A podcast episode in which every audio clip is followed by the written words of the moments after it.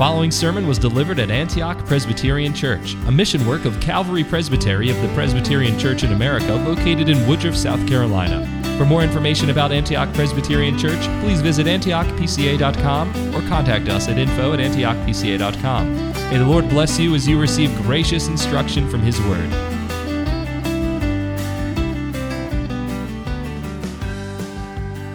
When you look at something through a microscope, what you're doing is you're magnifying that something, be it a precious metal or chemical or bacteria or fungi or whatever it is, you're magnifying it in order to inspect it at a level which we simply cannot see with the bare human eye.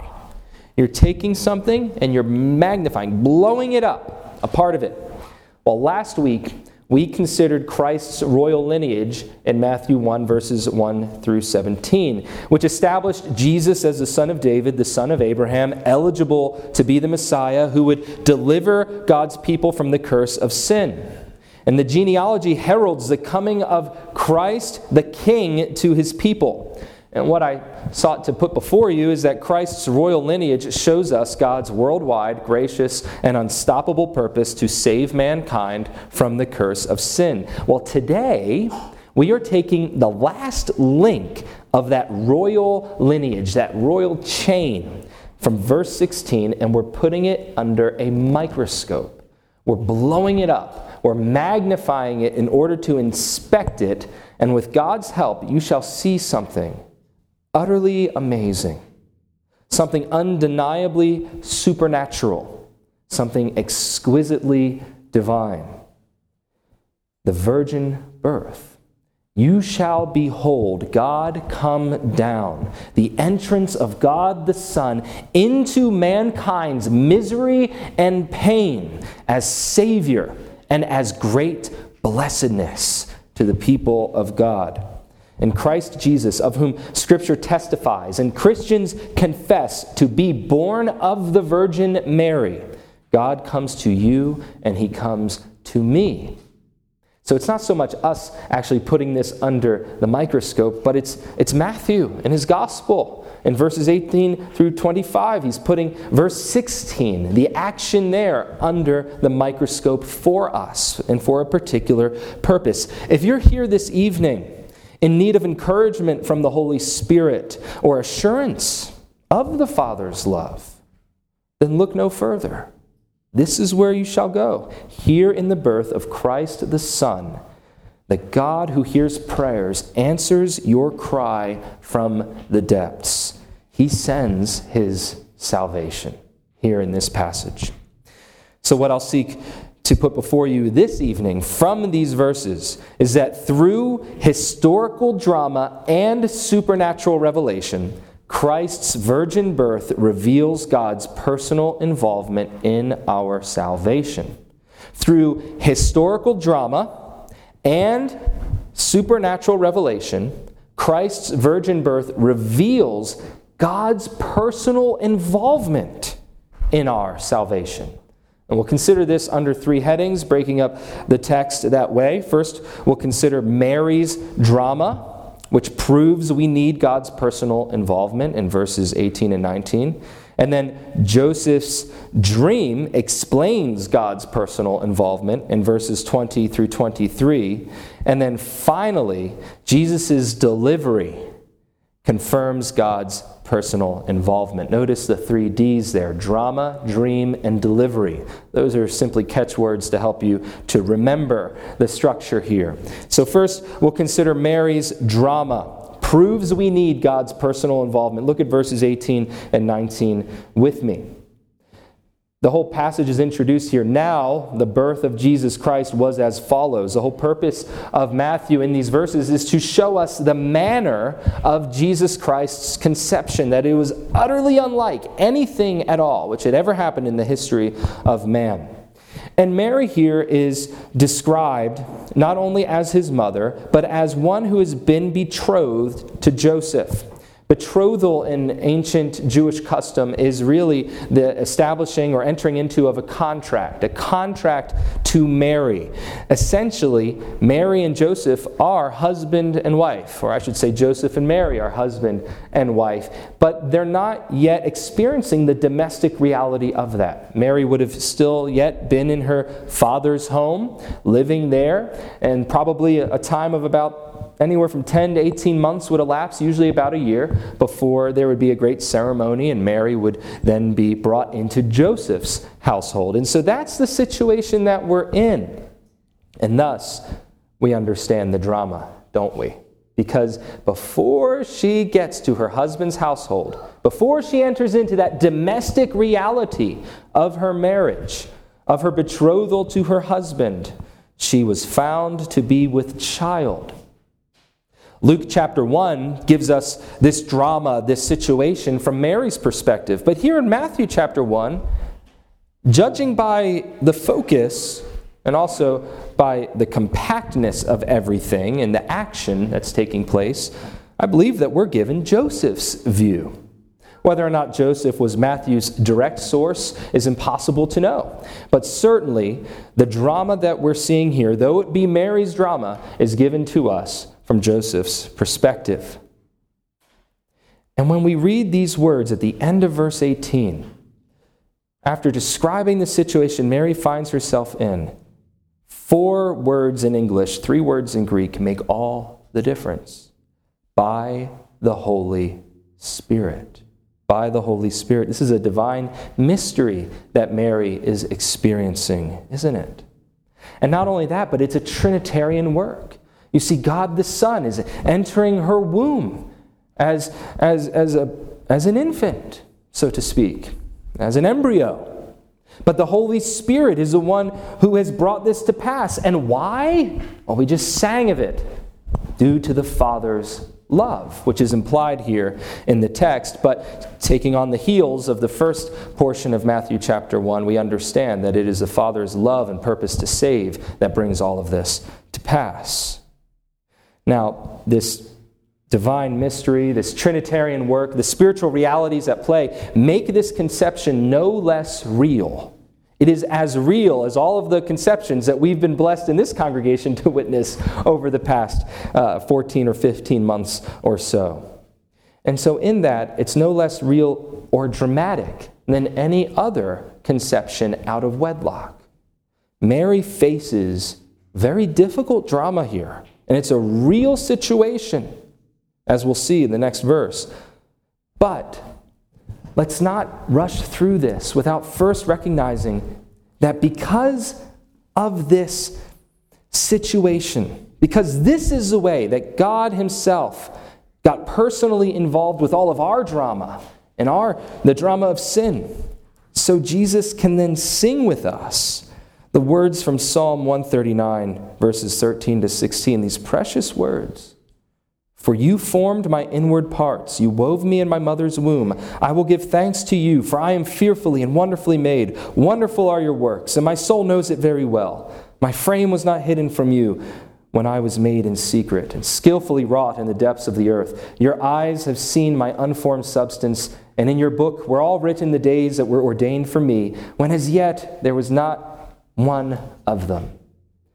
See, Jesus really, truly experienced every phase of life that we experienced, even at conception, where life does begin. And so he could, and he, if we're singing Psalms in heaven, still does, can sing these words with all sincerity.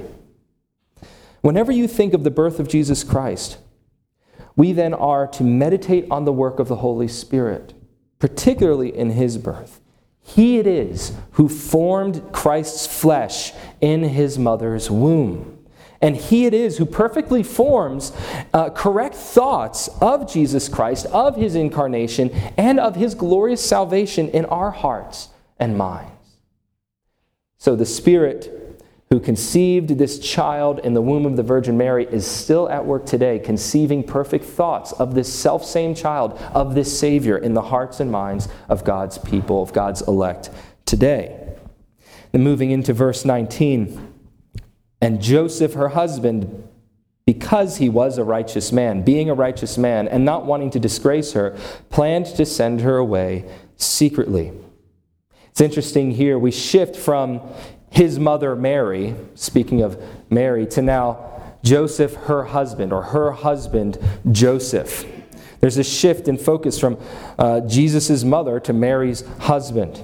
And what do we know about Joseph?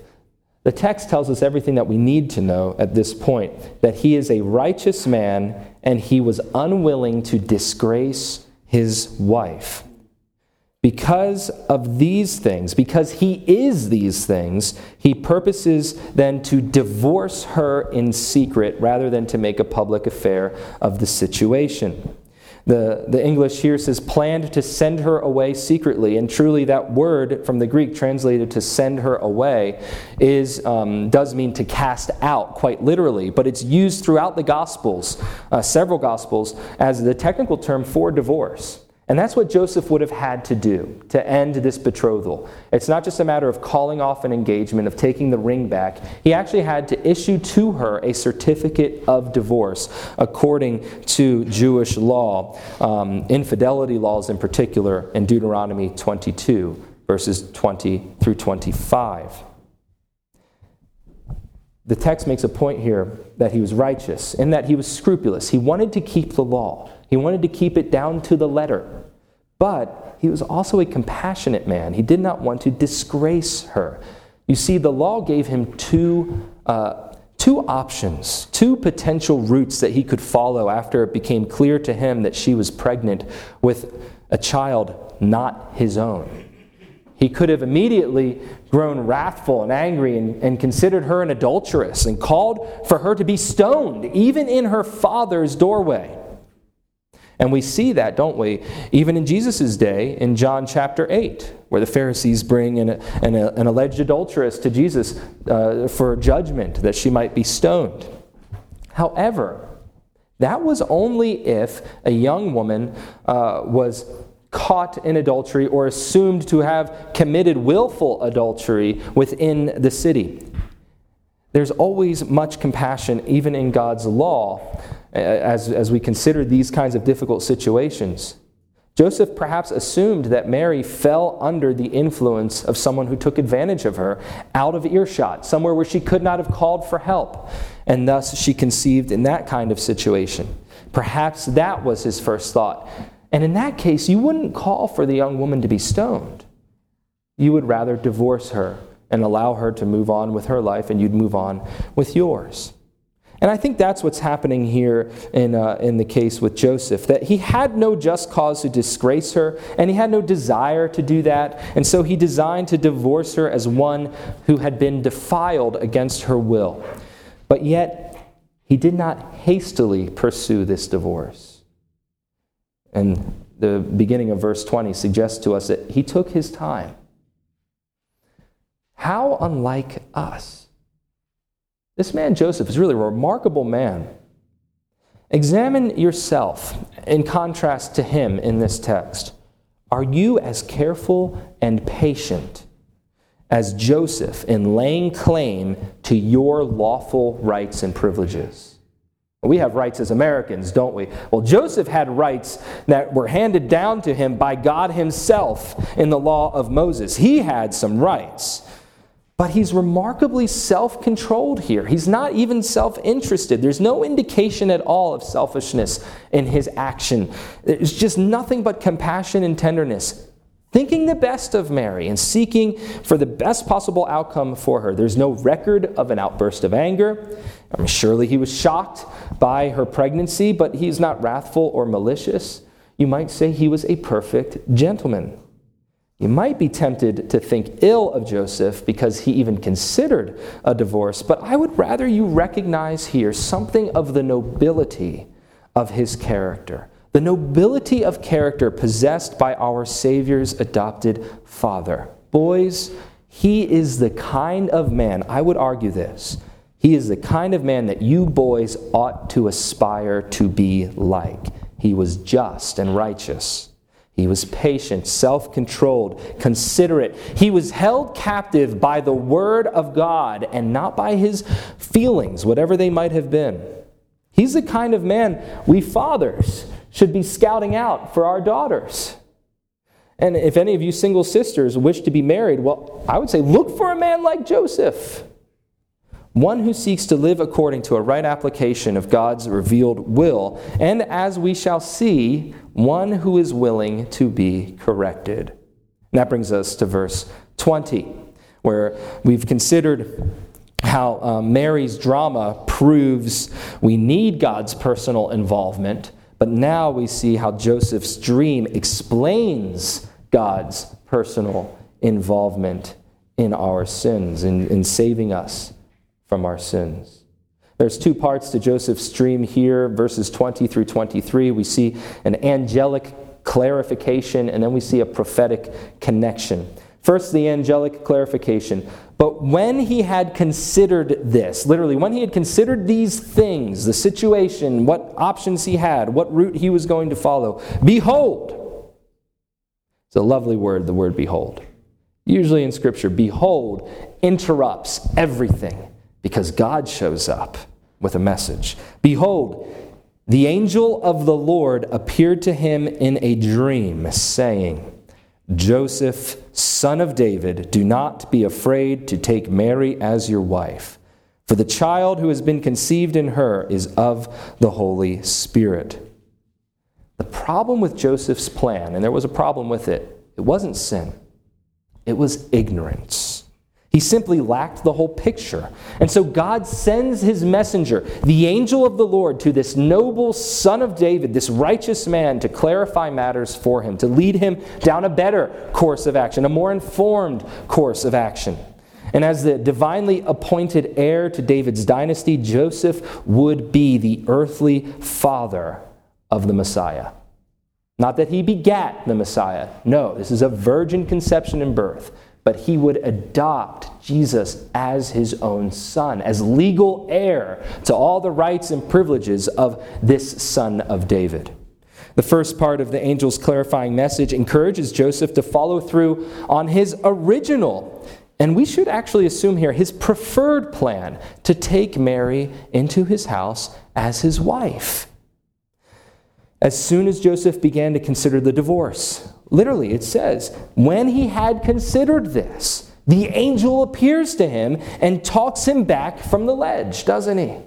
He says, No, don't cast her out, don't divorce her, but bring her in. He says, Do not fear. Um, do not fear to take Mary as your wife, to bring her into your house. For that which is in her is of the Holy Spirit.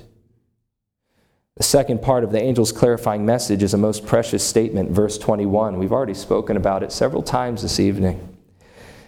In this verse, the angel of the Lord gives and explains the name of our Savior, the name of Jesus. And he says, You shall call his name Jesus for he will save his people from their sins. This is his office. This is his calling. This is his task. He himself, the Greek says, he himself will save his people from their sins. What is it that a couple weeks ago uh, in the introductory series to this gospel, what, what is it that was the cry of the ancient Israelite heart? from Psalm 130, verse 8. Well, let's start at verse 7. O Israel, hope in the Lord, for with the Lord there is loving kindness, and with him is abundant redemption, and he will redeem Israel from all his iniquities or sins. Jesus is the answer, the fulfillment of that promise from Psalm 130, verse 8. What a name!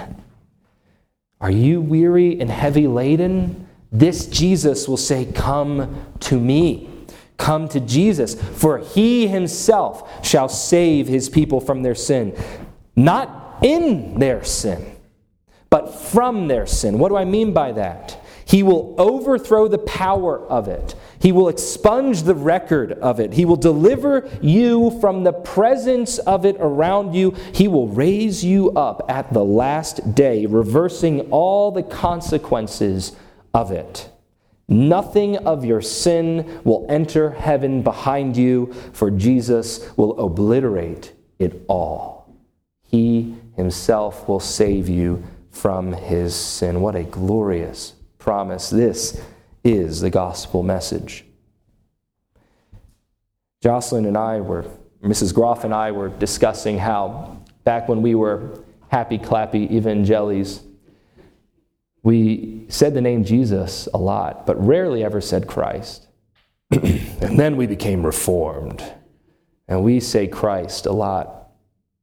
But to our great shame, perhaps we don't think on the name of Jesus quite as much. My friends, is the name of Jesus precious to you? Could you meditate on it all the night long? Solomon's wife in Song of Solomon, chapter 1, verse 3 says of his name, Your name is like purified oil.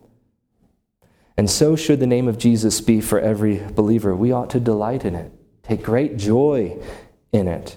How can you despise or, or feel nothing at the mention of Jesus' name?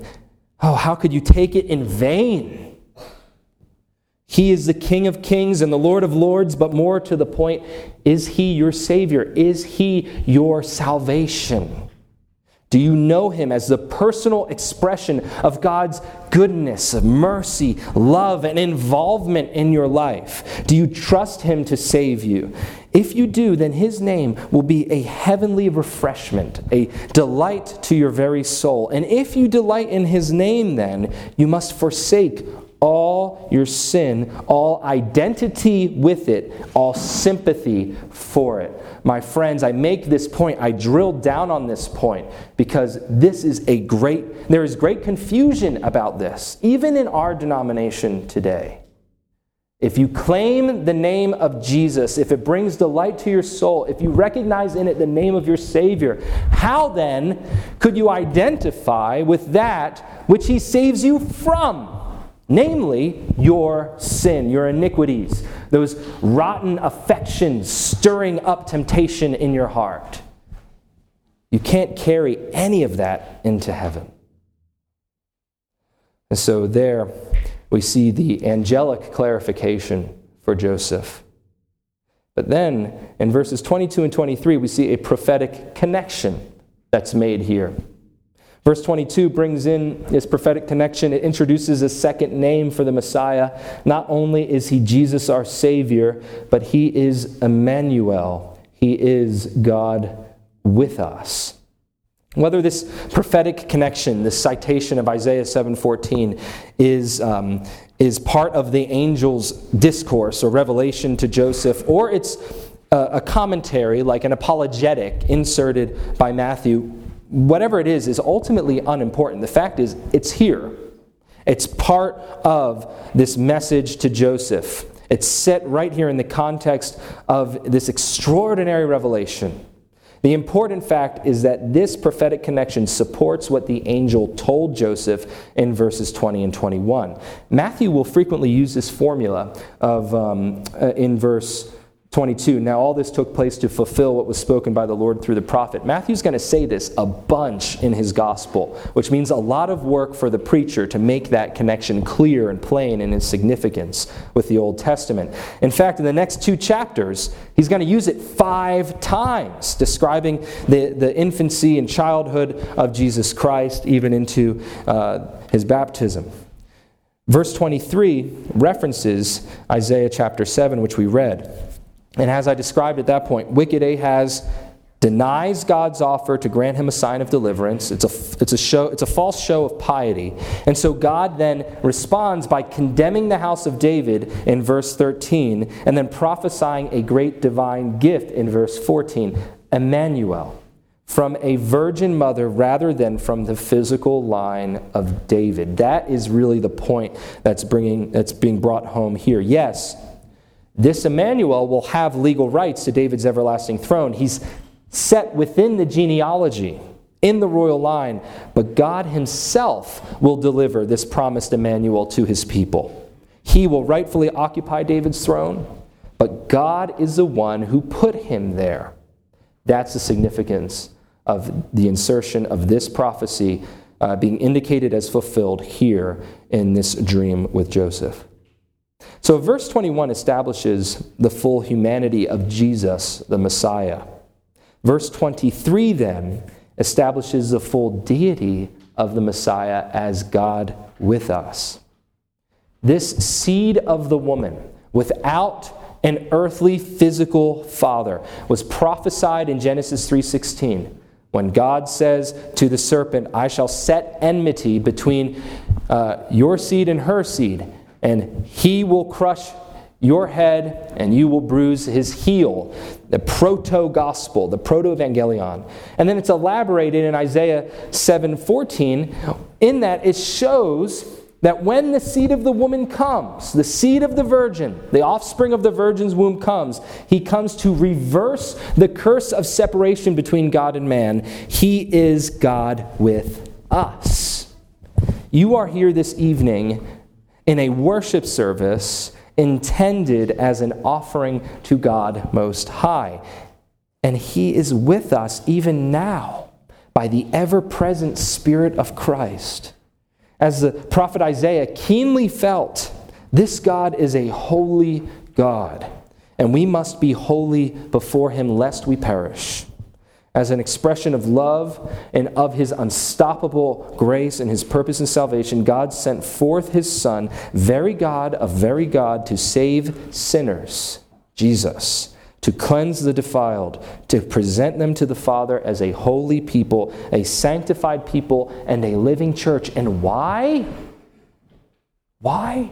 To be God with us, that we might be with Him. We see here arrayed for us in these two names God's personal involvement in our salvation. It's here explained as Jesus Savior, God saves, and Emmanuel, God with us, demanding our holiness, even as He ensures our sanctification and salvation. And that brings us now to the third heading as we consider God's personal involvement. We've seen that Mary's drama proves God's personal involvement in our salvation. Joseph's dream explains God's personal involvement in our salvation, and now Jesus' delivery confirms God's personal involvement in our salvation. Verses 24 and 25.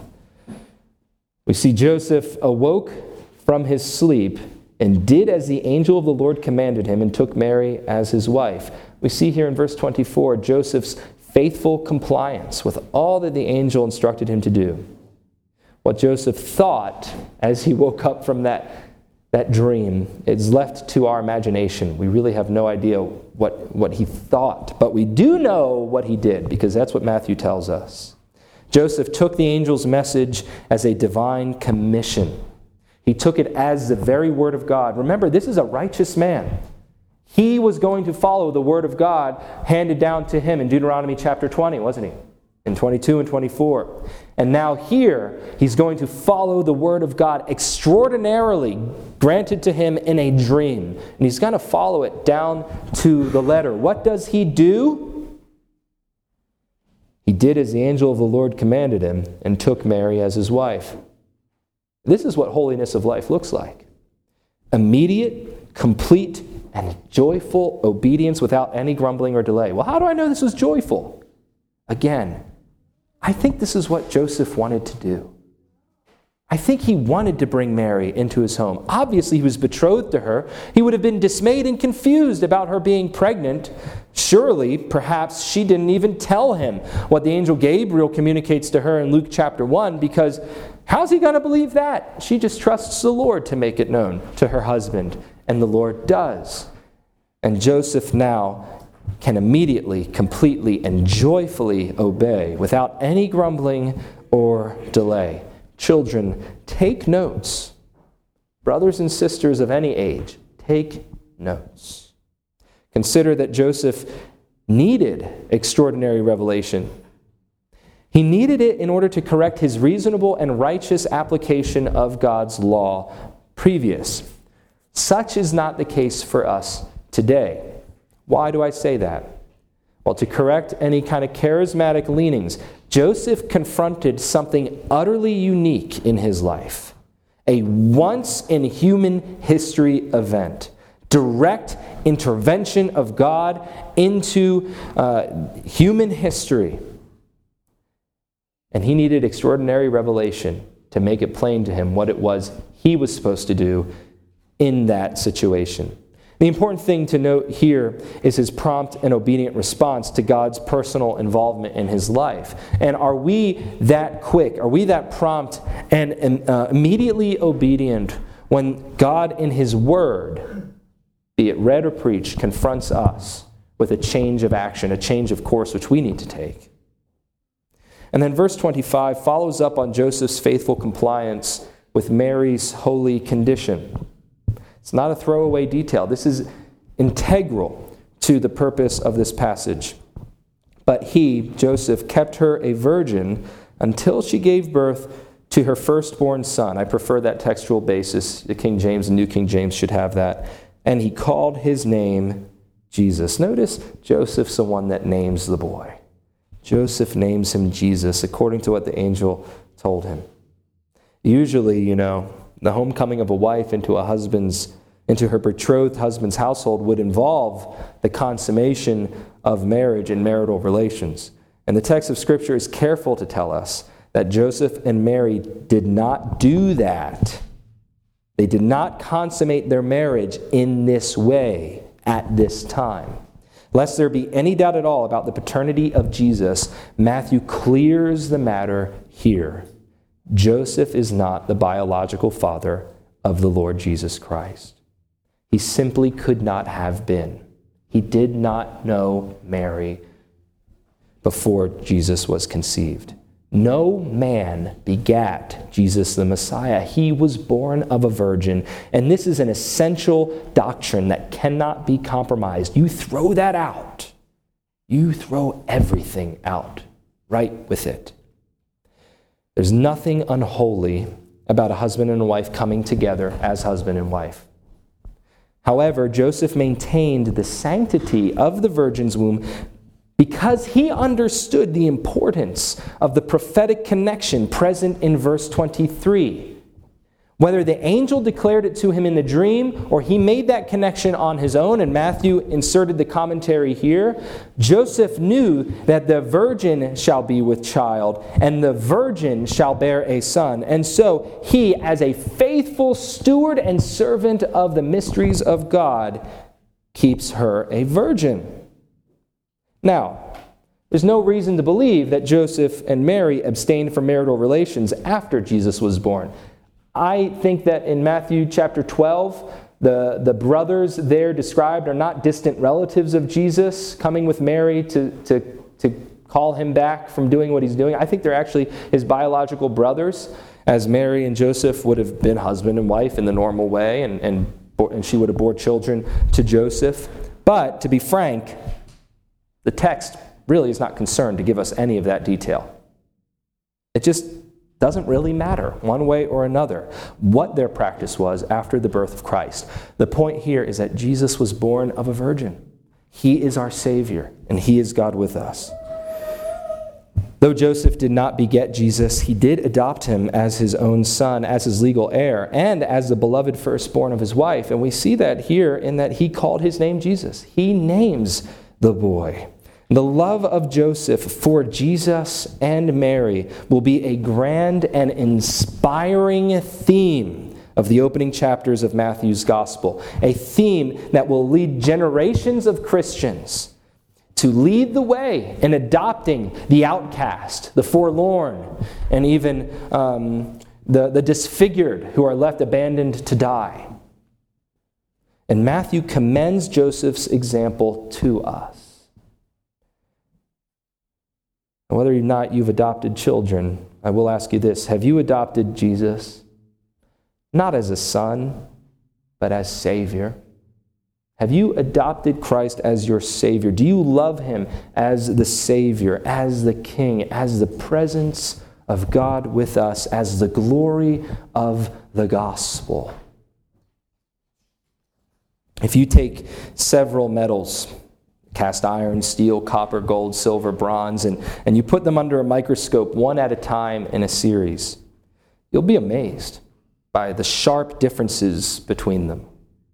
They might all kind of look the same, albeit different colors to the naked eye, but when you put them under a microscope, the structures under close ex- inspection are, are beautiful and intricate and unique. And, and of course, each metal then has some special use some for cookware, some for coinage, some for construction, maybe some for advanced printed circuit boards or whatever. But tonight, we haven't put metal under a microscope. Rather, Matthew in his gospel has taken Christ's royal lineage, which, quite frankly, looks very similar to many other royal lines as they're traced through human history to the naked eye, but then he puts it under the microscope for us at its most important point the birth of Christ. If verses 1 to 17 describe for us God's purpose to save mankind from the curse of sin, verses 18 to 25 prove to us that Jesus, this Jesus is utterly unique from all other men in that he alone has come to accomplish God's purpose. No other king of power in heaven or on earth can accomplish the salvation we so desperately need the salvation from sin. Only God come down, God with us, can cleanse you of the defilement of sin, liberate you from the power of sin, and perfect you in holiness. And in Christ Jesus, God has come down to us. God Himself. In Christ Jesus, God Himself dwells with us and reverses the curse of separation. Through historical drama and supernatural revelation, Christ's virgin birth reveals God's personal involvement in our salvation. Through historical drama and supernatural revelation, Christ's virgin birth reveals God's personal involvement in our salvation. We've seen how Mary's drama uh, shows the need or proves the need for God's personal involvement in our salvation. We've seen how Joseph's dream explains God's personal involvement in our salvation, and then how Jesus' delivery then proves or confirms God's personal involvement in our salvation. And some questions posed to us now here as we wrap up. Do you consider yourself virtuous, strong, or independent? Certainly, you're not more virtuous than the Mother Mary. Whatever your commendations, whatever your abilities, whatever your safeguards, it all can come crashing down in an instant. We see that in the drama of Mary's life. And in those moments of high drama in your life, it is then that we are to recognize God's hand. He may be chastening you, sure, or he may be accomplishing another purpose entirely. It's for no man really to say. God alone knows his secret purposes. But it is in those moments that our cries for help, that our cries for redemption from the depths are to be the most fervent and most frequent. It is in these moments then that the sweet reminder of God's special purpose in sending his Son, in sending Jesus, his salvation is especially comforting to our souls. God sent Jesus to do what? I never tire of saying it to save his people from their sins. And why can this Jesus do this? Because he is God incarnate. Where the heaven born king goes, there his heavenly kingdom follows. Another grand theme of this gospel. Where he is, God is. My friends, the Christian faith hinges on a sincere and steadfast conviction that God's word is true. Christ Jesus, the King, he who was conceived by the Holy Ghost in the womb of the Virgin Mary, he who is fully God and fully man, has come to save. Do you believe this? You must believe this in order to be saved. There is no salvation apart from believing in Christ as he is presented in Scripture. And that Christ is virgin born. That Christ is utterly holy, for God is holy. And mysteriously, as demonstrated to us in this greatest of mysteries, in the incarnation, this holy God is personally involved in our salvation. Let us pray.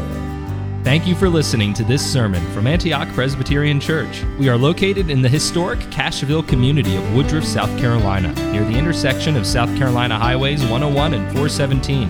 For more information about Antioch Presbyterian Church, please visit antiochpca.com.